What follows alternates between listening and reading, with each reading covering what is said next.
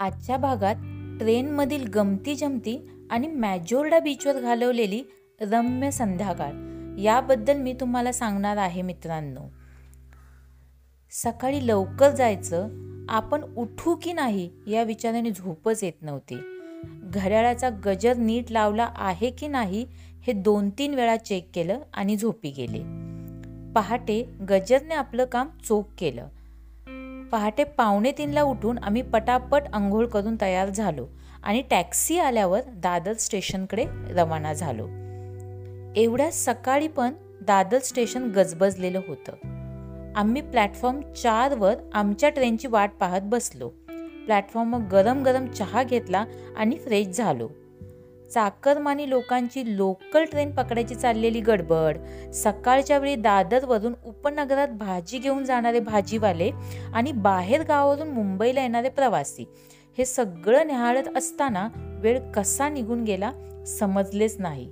आणि तेवढ्यात आमच्या ट्रेनची घोषणा झाली. ट्रेन प्लॅटफॉर्मवर आल्यावर आम्ही आमच्या आरक्षित डब्यात सीटवर जाऊन बसलो. भाऊ आणि त्याची फॅमिली पनवेलला चढणार होते. आर्याला कधी एकदा दिशांकला भेटते असं झालं होतं.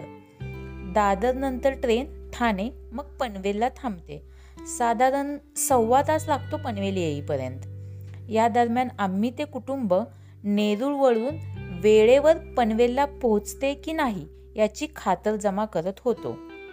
गाडी वेळेवर पनवेलला पोहोचली आणि आमचे सहप्रवासी आम्हाला जॉईन झाले. एकदा का दिशांग भाईची एंट्री झाली फिर आगे का हाल? पूछो मत. पुरा माहोल ही बदल जाता है. शांत असणाऱ्या डोहात जर अचानक मोठा दगड टाकला तर पाणी कसं उसळेल? अगदी तसंच आमच्या दिशांगभाईचं आहे. आत्तापर्यंत शांत असणाऱ्या डब्यामध्ये शांततेचा भंग झाला. त्यात आमच्या बाजूच्या सीटवर बसलेल्या फॅमिलीची दोन जुळी मुले होती. दिव्या आणि चिन्मय. मग काय? या चौघांनी मिळून सगळ्यांचं मडगाव येईपर्यंत फ्रीमध्ये मनोरंजन केलं. ट्रेन प्रवास म्हटलं की खाण्यापिण्याची खूप चंगळ असते. Vada pav samosa sandwich bread omelette असे कितीतरी पदार्थ घेऊन ट्रेनचा स्टाफ तुमच्या सेवेस हजर असतो. काही जण घरून येताना पण खाण्याचे पदार्थ घेऊन येतात. पण किती जरी घरचं खाल्लं तरी ट्रेनमधले पदार्थ खाण्याची मजाच वेगळी.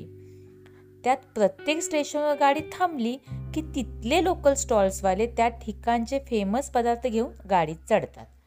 रत्नागिरीचा वडापाव कुडाळचे शेवचे लाडू आणि मालवणी चिवडा नक्की ट्राय करावेत. अशा प्रकारे छान गप्पा मारत मारत पोटपूजा करत कधी मडगाव आले हे समजलेच नाही. आमचा ड्रायव्हर विल्सन त्याची कार घेऊन आम्हाला पिकअप करण्यासाठी स्टेशनवर आधीच येऊन बसला होता. त्याने आम्हाला रेनबो एंड या आमच्या राहण्याच्या ठिकाणी मॅजोर्डाला नेऊन सोडले. त्या वीस मिनिटाच्या प्रवासात विल्सन काय व्यक्तिमत्व आहे याची आम्हाला झलक पाहायला मिळाली. पु ल देशपांडेंच्या व्यक्ती आणि वल्ली मध्ये शोभेल असंच विल्सनचं व्यक्तिमत्व मला वाटलं. अशा प्रकारे साऊथ गोव्यामध्ये आम्ही दाखल झालो. रेनबो एंडमध्ये प्रवेश केल्यावर थोडाफार जो प्रवासाचा थकवा आला होता तो पण पळून गेला.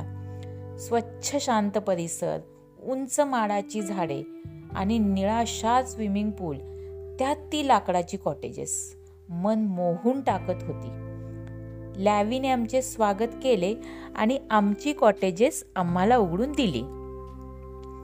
आतमधील इंटेरियर पण खूप छान होतं. एकंदरीत काय? रेनबो एंडने हमारा दिल खुश कर दिया.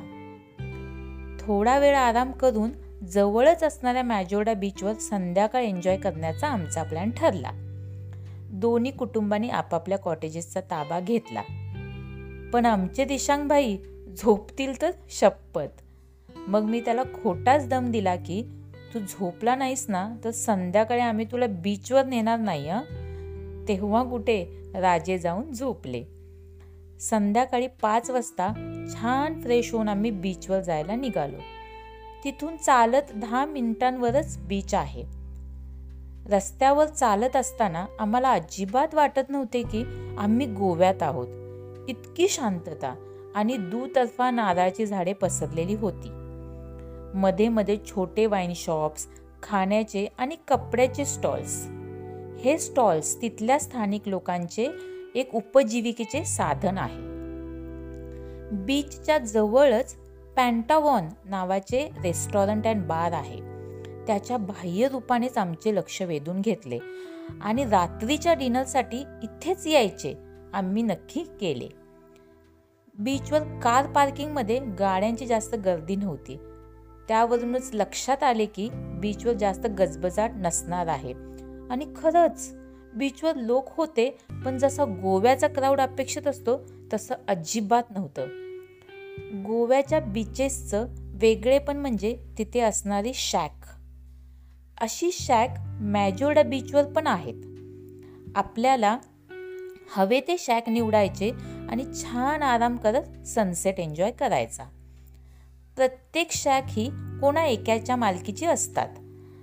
आपण बीचवर एंट्री केली की प्रत्येकजण त्याच्या शॅकमध्ये येण्याची विनंती करतो. तिथे बसण्याचे काही चार्जेस नाहीत असं सांगितलं जातं. पण ती एक मार्केटिंग पॉलिसी आहे बरं का. आपण तिथे बसल्यावर आपल्याला त्यांच्याकडून काहीतरी खायचे पदार्थ मागवावे लागतातच. पण ठीक आहे. आपण चार पाच जणात मिळून एक दोन पदार्थ मागवले तरी चालते. त्यांच्याकडे चहा कॉफी खाण्याचे व्हेज नॉनव्हेज पदार्थापासून ते अगदी हार्ड ड्रिंकपर्यंत सगळे पर्याय उपलब्ध असतात.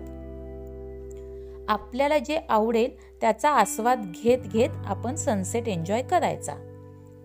काही फेरीवाले कपडे ब्रेसलेट गळ्यातल्या माळा कानातले अशा वस्तू विकत असतात.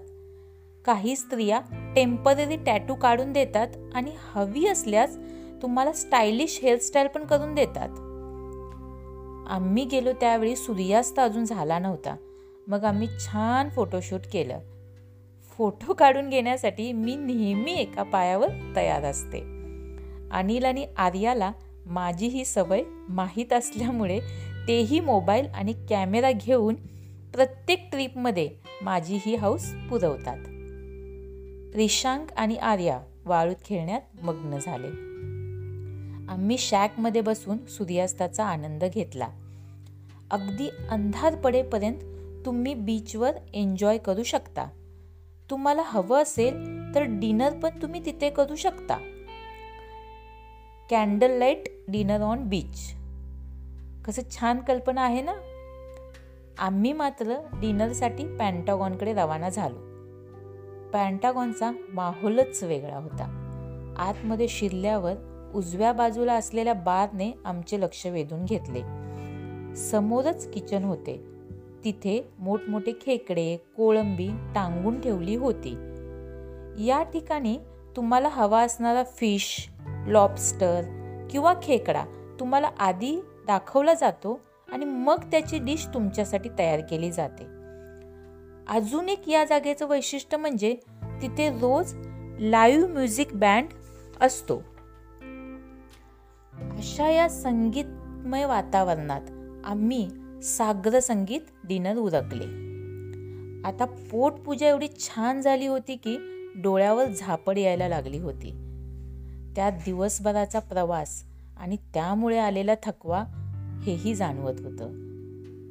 आम्ही शरीराला जास्त त्रास न देता कॉटेजेसमध्ये जाऊन निद्रादेवीच्या अधीन झालो. आजचा हा भाग तुम्हाला कसा वाटला मला जरूर कळवा. पुढच्या भागामध्ये आपण पालोलिम बीच आणि त्याच्या आजूबाजूचा परिसर याच्याबद्दल ऐकणार आहोत.